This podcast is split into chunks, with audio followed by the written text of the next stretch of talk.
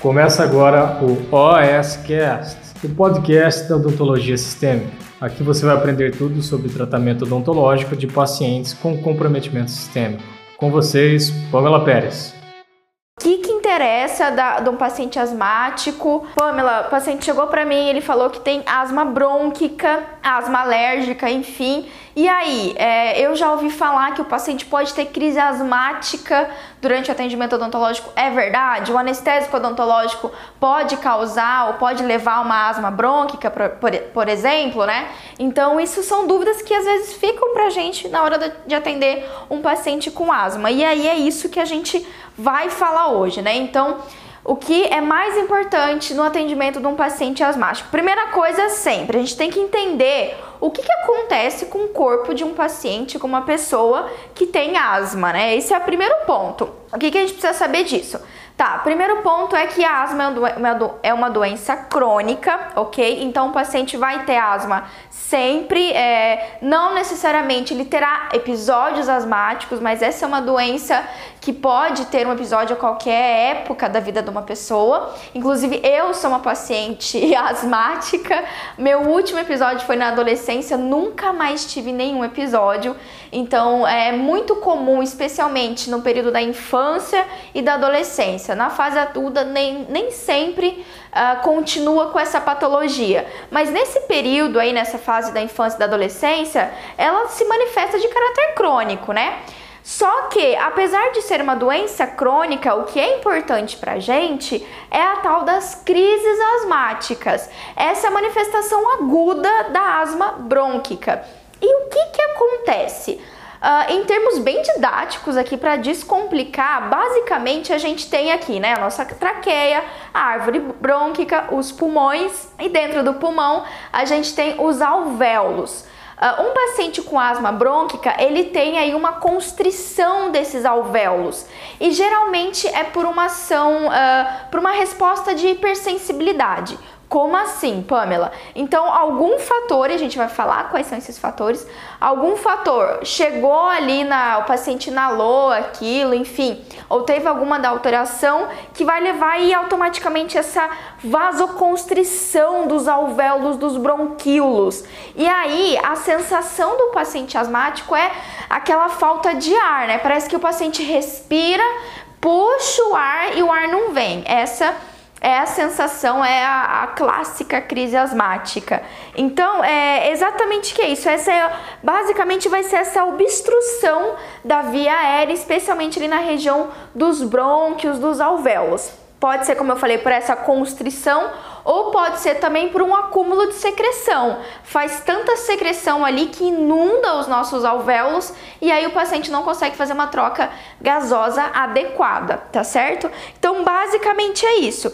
E essas as crises asmáticas, elas, elas vão variar de mais leve até mais grave, até o paciente ter realmente uma insuficiência respiratória, ter ali uma hipóxia importante e pode levar à morte? Obviamente pode. Uma crise asmática grave, séria, pode levar a óbito, sim. Mas já fica aqui, já deixa todo mundo tranquilo que não é uma coisa muito comum uh, até hoje em todos os meus atendimentos. Já atendi muitos pacientes asmáticos, mas nenhum era um episódio grave de asma que teve assim uma intercorrência médica. Lógico, crise asmática é uma intercorrência médica. A gente tem que realmente ter noção de como socorrer o paciente numa situação dessa, mas não é, é, a gente vai ver que é muito mais fácil a gente prevenir. Quando a gente entende que esse paciente, uh, ele, ele, ele está, né, tem a asma crônica, mas está estável, ele está bem, está regular no tratamento dele, a chance dele ter uma crise asmática no consultório odontológico são bem menores, né? Então, uh, diferente de um paciente que acabou de ser diagnosticado, enfim. A gente vai entrar nesse assunto daqui a pouquinho, tudo bem, docs? Mas é importante saber sim que é, essa é uma patologia importante, ela é de caráter crônico, se não tratada pode desencadear, levar inclusive o paciente a ter DPOC, que é a doença pulmonar obstrutiva crônica, tá certo? Aí realmente eu tenho uma patologia muito mais grave, mas em geral é isso que acontece. Então a gente tem um episódio agudo que eu tenho ali, bronquíolo alvéolo contrai e o paciente ele vai puxar o ar mas ele não vai fazer conseguir fazer troca gasosa adequada e vai ter aquela respiração ruidosa, né? Aquele o paciente inspira e eu sei, gente, porque eu já passei por isso, tá? Quando eu tive asma da adolescência, os meus minhas crises, eu tive aproximadamente três crises, três episódios de asma. Eles foram bem importantes, aconteceram no período noturno, enquanto eu dormia, eu, eu acordei sentindo falta de ar e aí eu puxava o ar e eu não conseguia respirar. Então é uma sensação muito ruim, é uma sensação de sufocamento, de morte iminente, parece que você vai ficar realmente sem ar ali, você vai desmaiar, se não socorrido a tempo, e é isso o que ocorre, na verdade, né? A gente tem uma falta de oxigenação cerebral por causa dessa ausência de oxigênio, e aí assim, a gente pode desmaiar, ok? Por hipóxia mesmo, certo, Docs? Então, uh, o que que causa, né? O que que a gente tem que entender? Pamela, por que, que o paciente tem asma? O que, que a literatura mostra pra gente? Na verdade, Docs, inclusive está aqui no nosso resumo, são vários fatores. A gente pode resumir aí em fatores relacionados a agentes alérgicos, né? É, ou no caso, a agentes alergênicos, ou também pode ser por fatores extrínsecos, fatores externos, tá certo? Quais são os fatores alérgicos, né? Ah, paciente que já tem histórico de alergia a ácaro, a poeira, a pelo de animal, de pet, né, gato, cachorro, enfim, tapete, uh, tem rinite alérgica. Geralmente, paciente que já tem tendências alérgicas é um paciente passível aí desenvolver, especialmente na infância e na adolescência, desenvolver um episódio de, né, desenvolver asma brônquica. Mas também, docs, também está associada a outros fatores, como por exemplo, paciente que tem um histórico de pneumonia recorrente, já teve bronquite, já teve outros episódios aí, paciente é fumante de longa data, que teve outros episódios, outras alterações respiratórias que podem deixar aí como consequência uma asma, né? Então, eventualmente ele pode ter uma crise. E outros fatores que não estão ligados às alergias que é inclusive os fatores que podem é, acontecer no consultório odontológico, são uh, que o nosso manejo tem que se adequar a isso, são, por exemplo, aqui um paciente muito ansioso, paciente com estresse, o estresse desencadeia crises asmáticas. E adivinha só, né, se todo mundo fica super tranquilo para atender para ser atendida pelo dentista, nem sempre, né? A gente sabe que procedimentos odontológicos, especialmente invasivos, ah, o paciente vai passar por algum tipo de estresse, então ele pode ficar ansioso ali e sim, ele pode desencadear uma crise asmática. Por isso que é importante a gente saber sobre isso, tá certo? Uh, além disso, às vezes um paciente que faz um exercício extenuante, tá certo? Uh, uma atividade física mais intensa, então é meu esposo mesmo que é crossfiteiro aí, imagina ele fazendo um crossfit e às vezes um, um exercício muito intenso, ou quem tá lá na academia, ou quem faz, é, corre maratona, enfim, um exercício muito extenuante pode levar um, um episódio né, de crise asmática. Paciente também com depressão, ou paciente que está com um histórico, né, tem atualmente uma infecção viral, uma infecção bacteriana, uma influenza também pode desencadear, tá ligado a episódios aí de asma. Algumas drogas aqui como citadas, como os beta-bloqueadores, aspirina, anti-inflamatórios, são medicamentos que podem predispor aí o paciente a ter uma crise asmática. Então são muito, muito fatores mesmo, gente. Inclusive aqui, ó, não muitos comuns, né? Paciente que tem refluxo, paciente com obesidade, com histórico de sinusite. Outra situação interessante também, paciente isso acontece bastante, especialmente num período assim, quando vem o inverno, período onde a gente tem aquele ar gelado, ar seco. Alguns pacientes nesse período, especialmente esses que têm já de forma crônica, né, a asma, pode é, esse tempo, essa mudança brusca de tempo, baixas temperaturas, levar aos episódios de crise asmática também, tá certo? Uh, além disso, a ah, paciente que inala também fumaça, poluição ambiental, tudo isso pode desencadear uma crise asmática. É muita coisa, muita coisa mesmo que pode levar a isso, tá certo? Mas aí, docs, ok, Pamela, muito bem. Uma vez que a gente entendeu o que é, uma vez que a gente sabe o que pode desencadear, o que isso é importante para mim? Bom, é importante a gente saber que sim, durante o nosso atendimento odontológico, o paciente que tem um histórico de asma brônquica pode ter uma crise asmática. Pode? Sim, pode, tá certo, docs? E é por isso que a gente tem que se atentar e principalmente o meu objetivo dessa live é mostrar para vocês, é, para vocês conseguirem identificar especialmente o que é um paciente com uma asma estável e o que é um paciente descompensado, que ele pode ter uma crise asmática grave. Isso daqui hoje, se vocês pegarem essa manha hoje, pronto, tô, tô de alma lavada, tá certo? Então, uh, é importante a gente saber que existem tipos diferentes de crise asmática. Então, uh, didaticamente, a gente pode dividir assim, numa crise asmática leve, numa crise asmática moderada e numa crise asmática grave, que tem o risco de morte. Então, o paciente está com risco de vida mesmo se ele uh, passar por esse episódio, ele não for socorrido a tempo. Por isso, inclusive, que a crise asmática também é uma emergência médica importante.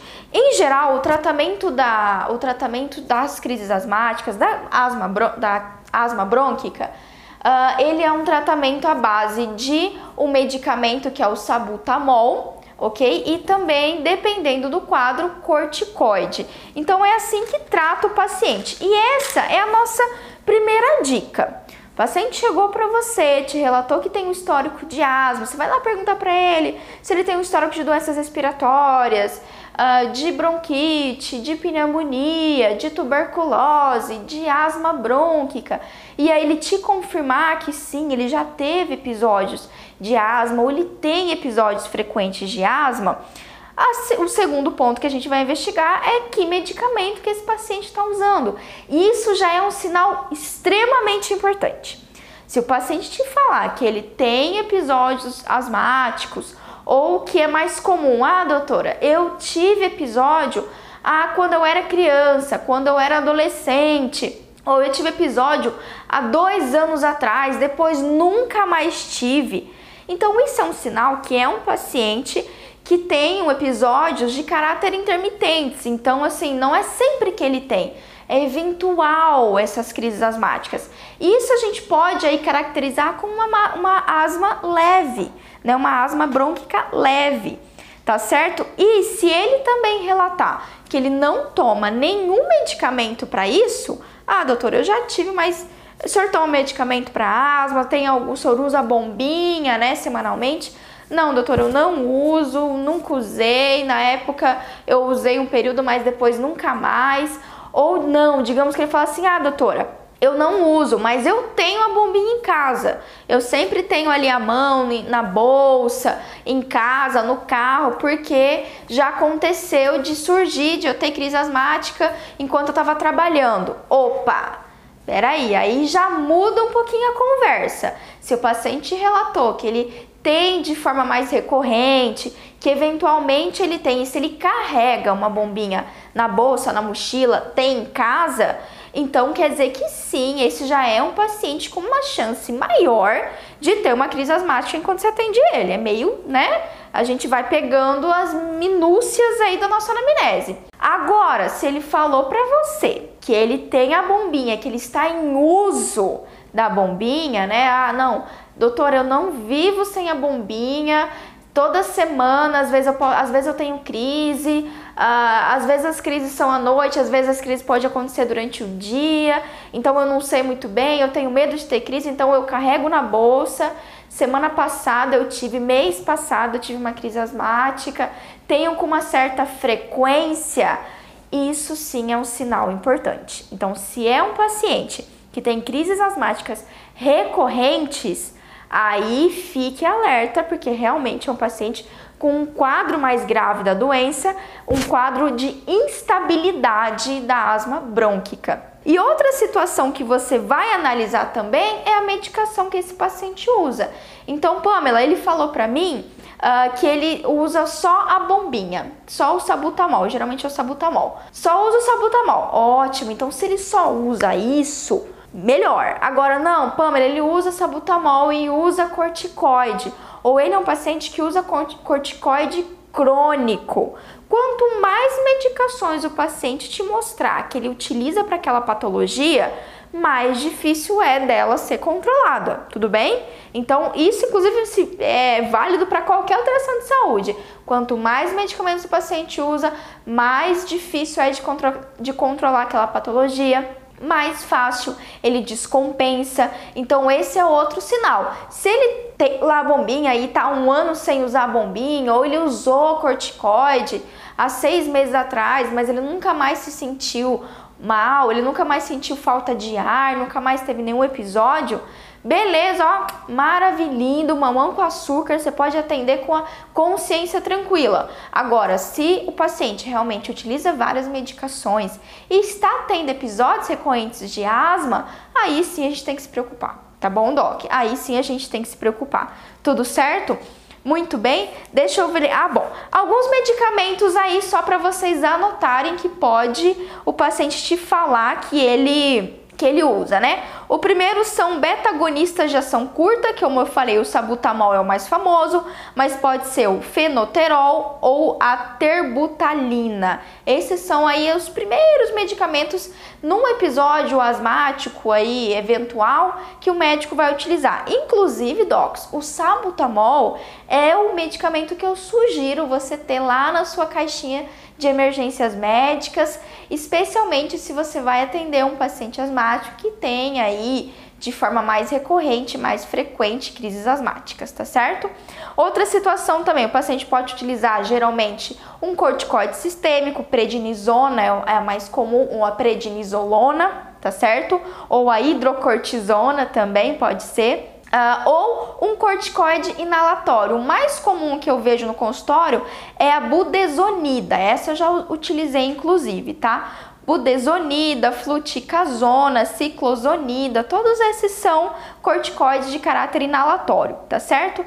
E aí a gente também vai ter os beta-agonistas de ação mais prolongada, como formoterol, salmeterol, todos esses são possíveis. Então, Quanto mais o paciente utilizar medicamentos desses daqui, desses grupos que a gente está falando, mais ele descompensado ele é, mais instável é o paciente, tá certo? Tudo bem, docs? Muito bem. Deixa eu pegar aqui agora minha outra marcaçãozinha aqui. Ah, legal, legal. Como que eu sei, então, além das medicações é, e além dos os episódios, né, quantidade de episódios, existem outras outros fatores que me ajudam a determinar se esse paciente ele está estável ou instável, se ele está compensado ou descompensado dessa asma brônquica?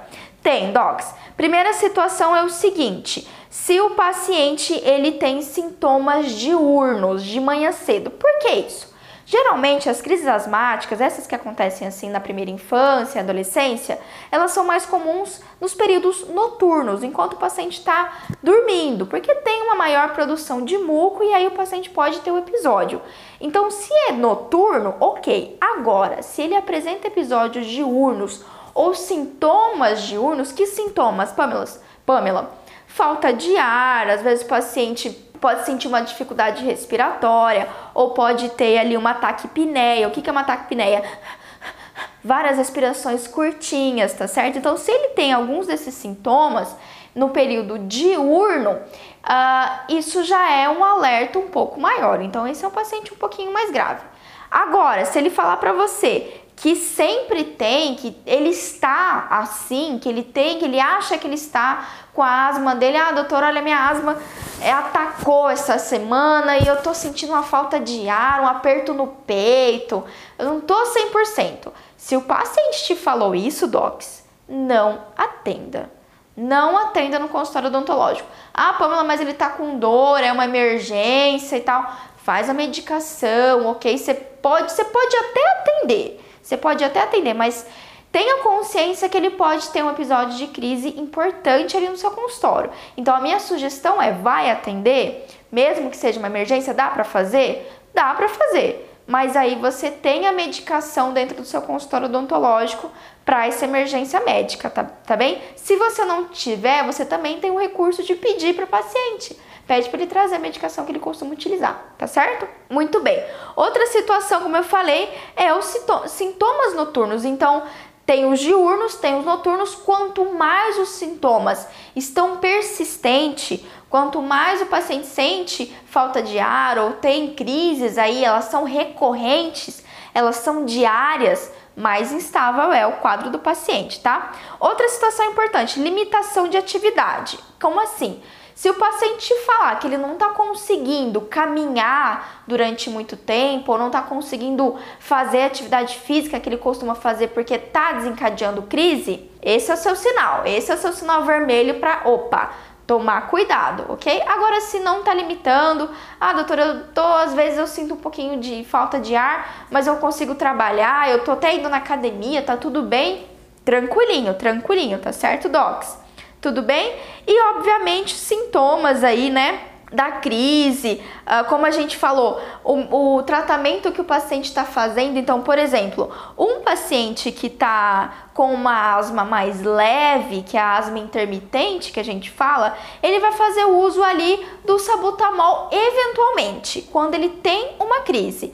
Agora, por exemplo, um paciente grave, ele estará usando o sabutamol, que é um beta, um beta agonista de ação curta, ele estará usando um beta agonista de ação mais prolongada e estará fazendo uso de corticoides diariamente.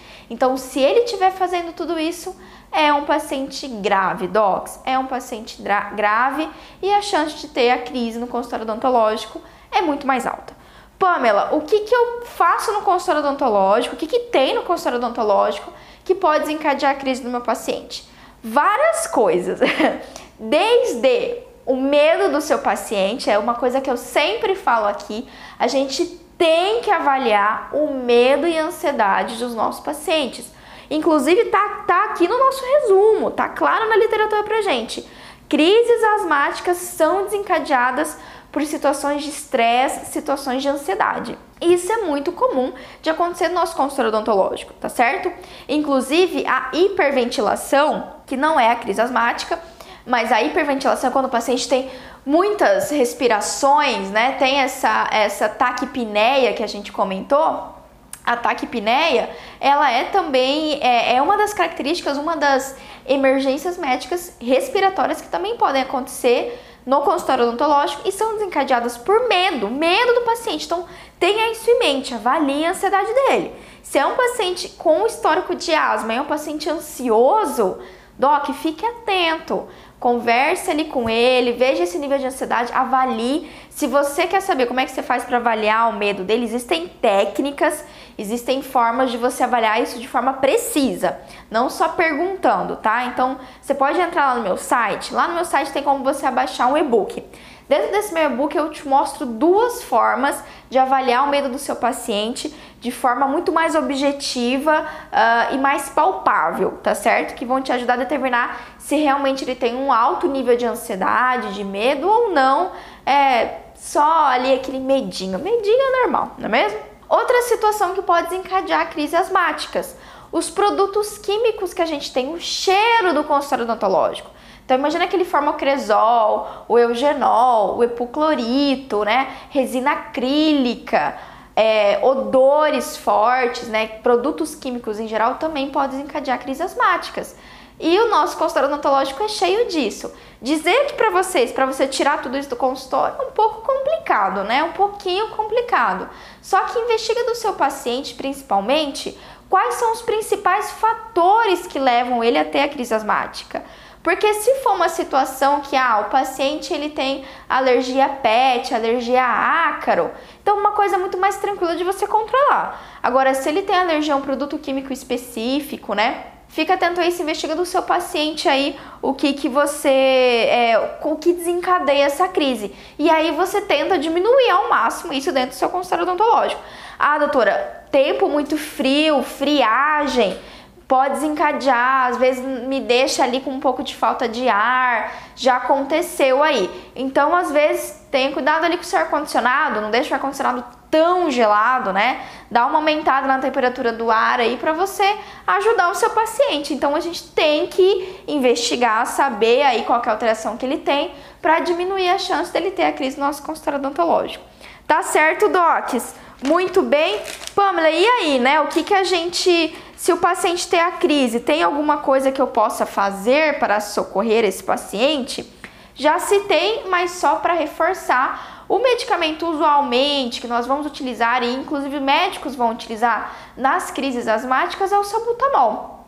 Então a dica que eu dou é o seguinte: ou você tem essa medicação no seu consultório, ele é uma, ele é uma bombinha mesmo, vem, uma, é, vem a bombinha e vem cápsulas. Então você coloca uma cápsula dentro dessa bombinha e aí a hora que você aperta o paciente inala isso. Então, geralmente a gente utiliza o sabutamol para essas emergências. Se você não quiser comprar esse medicamento, porque nem sempre pode ser que apareça um, um paciente com asma no seu consultório, não é mesmo?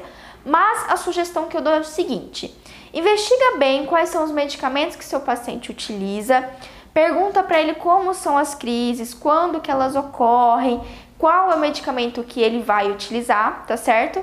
E aí você pede para o paciente trazer para sua consulta odontológica. Então, ó, seu João, é o seguinte, na consulta que vem eu vou atender o senhor normal, tudo mais, mas eu vou pedir um favor para o senhor, o senhor traz o medicamento que o senhor toma, porque se por acaso desencadearam, desencadear aí uma crise asmática, a gente tem o medicamento à mão. Por isso que a minha sugestão mais prática é: ou você compra para atender aquele paciente específico, asmático, que está tendo crises recorrentes. Porque se ele não estiver tendo crise recorrente, docs, acalma seu coraçãozinho. Nem precisa você se esquentar, você precisa ficar arrancando os cabelos aí.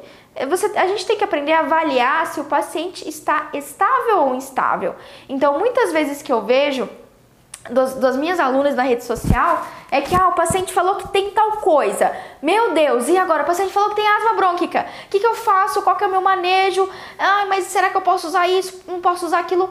Peraí, calma, dá um, dá um pause, para e pensa. Deixa investiga melhor essa situação de saúde, né? Isso é um hábito, essa investigação, infelizmente, é, muito durante a nossa graduação, nem sempre a gente consegue ver, é, investigar assim, né? Não é todos os professores aí que nos conseguem passar isso. Mas é por isso que eu estou aqui, inclusive. Essa é a minha missão, não é mesmo? É descomplicar a coisa que todo mundo acha que é complicada. Então investiga. Primeiro você tem que saber, tá, tem asma, mas qual que é a gravidade disso? Tá tendo episódio recorrente? Tá tendo episódio noturno e diurno? Né? O paciente está deixando de eh, trabalhar, de fazer qualquer atividade por causa disso? Qual que é a frequência? O quanto de medicamento ele está tomando. Ele está tomando um monte de medicamento? Porque se ele não estiver tomando nada, se ele estiver bem, docs, ixi, vai nada abraçada, é um paciente estável. Você pode atender ele com segurança, tá certo? E se não for o caso, tenha à mão medicamento de emergência. Ainda assim dá para atender? Olha, vou ser muito sincera para vocês. Se for caráter eletivo, ou seja, é aquele procedimento que dá para esperar e é um paciente que tem crises recorrentes, que está em tratamento, está na fase aguda da doença, pros, proser, é, perdão, posterga, né? Deixa para frente, marca mais para frente. Numa situação de emergência, a paciente está numa crise asmática, perdão, né? Está num período de instabilidade, está tendo crises recorrentes, está tomando várias medicações. Tem como eu atender? Sim, tem como você atender. Só que aí tem em mente que você tem que ter medicação à mão, à mão. Pamela, teve uma crise asmática no meu consultório, meu Deus, o paciente vai me processar. Não, docs, não vai. A gente tem que entender que não é só, não, não, nós não somos culpados de tudo. Intercorrências acontecem. Pode ter uma crise asmática? Pode. Inclusive, ele pode ter uma crise asmática dormindo, trabalhando, caminhando, fazendo qualquer outra atividade, tá certo? Obviamente, controle é, tire tudo do seu consultório, qualquer fator, incluindo ansiedade, medo, que possa desencadear. Porque aí sim, se tiver algum fator dentro do seu consultório que você negligenciou e o paciente teve uma crise asmática, aí sim você realmente foi negligente, você não teve um manejo adequado para aquele paciente. Tá legal? Elbi perguntou aqui: o oxímetro detecta os sintomas? Elbi, top, detecta. Geralmente, o que é uma crise asmática grave que está levando o paciente a um risco de vida? Quando a saturação de oxigênio dele está menor que 90. Então, assim, obviamente, se ele tiver numa crise, a saturação dele vai cair, tá certo? Você vai fazer a medicação e vai, ele vai voltar, né, a respirar. O que que faz esses, esses medicamentos, gente, como o sabutamol? Ele vai fazer essa expansão de alvéolo, ele vai agir fazendo o oposto, né? Não tá tendo, tá tendo uma, uma broncoconstrição? Esses beta-adrenérgicos aqui, como o sabutamol, ele faz uma, uma broncodilatação. Se o paciente entrar na crise, você vai notar com certeza no oxímetro que ele teve uma queda de saturação. Se ele cair essa, essa, essa ter essa queda de saturação menor que 90%, além de outros outros fatores aí, mas isso é um indício de uma crise muito grave. E aí a minha sugestão é você ligar imediatamente para o SAMU ou para o bombeiro, não é mesmo? E fazer a medicação no paciente. A literatura recomenda que em geral são uh, de 3, perdão, de 4 até 6 bombeadas do sabutamol, tá? No caso, num, se for comprimido, vai ser várias doses. Então, você, no período de meia hora. Então, você faz um, aguarda ali. O paciente não melhorou? Faz outro, aguarda. Faz outro, até ter uma melhora. Então, geralmente é de 4 a 6 aí que você vai fazer para o paciente voltar, tá certo? Mas, excelente pergunta, sem dúvida, vai aparecer no seu oxímetro aí. Tem mais alguma pergunta aí, Cristi? Alguns desses medicamentos podem vir a ter intercorrência com uma cirurgia? Olha, que eu saiba não, que eu saiba não. Mas é o que eu também sempre falo da gente conferir é, interações medicamentosas, efeitos colaterais. Do que eu sei dos medicamentos que a gente utiliza, prescreve, anestésicos, enfim, não existe uma correlação com esses medicamentos. Por quê? A ação que ele vai fazer, um, geralmente, né? Ou é esse beta agonista, que vai fazer essa broncodilatação, então ela vai expandir o brônquio do paciente, ele vai conseguir respirar melhor, ou o paciente vai fazer um uso de corticoide. E aí o corticoide é uma medicação que é comum, é rotineira do nosso atendimento, né? Então não há nada que contraindique procedimentos mais invasivos, mais graves, mesmo o paciente fazendo uso desses medicamentos aí. Sempre reforço, vale lembrar, dá uma investigada a forma mais fácil de você descobrir se tem algum efeito colateral que não é interessante pra gente ou que possa ocorrer uma interação medicamentosa com o que a gente vai passar, bula, né? Então lá no, não sei, você acha que você já baixou meu e-book, né, Elbi? Se você não baixou no meu e-book, tem dica de dois aplicativos de celular que a gente verifica tudo isso, efeitos colaterais, interação medicamentosa. Então sempre vale a pena conferir. Isso é uma coisa que eu faço sempre. O paciente trouxe aquela lista de medicamentos para mim, eu anoto cada um deles e eu vou pesquisar cada um deles. Para que que serve? Se tem algum medicamento que faz interação com os que a gente utiliza. Em geral, esses que eu passei aqui não fazem, tá legal? Se você ainda não baixou, pode entrar no meu site, pamelaperes.com.br. O Cristiano mandou aí agora o link para vocês. E aí tem o e-book para vocês baixarem, Doc. Pamela, quanto que custa o e-book? Nada, zero reais, eu fiz o e-book para vocês. Pamela, o que, que você quer com dando esse e-book? Gente, essa é uma das minhas missões, por isso que eu criei as redes sociais, eu falo aqui sempre, falo, como eu falei, hoje é a 21ª live sobre pacientes com alterações sistêmicas, e essa é a minha missão, eu escolhi como missão realmente ajudar os colegas, então se você quiser baixar, é de graça, é para você, tenho certeza absoluta que vai te ajudar bastante aí a atender todos os tipos de pacientes com alterações sistêmicas, tá legal?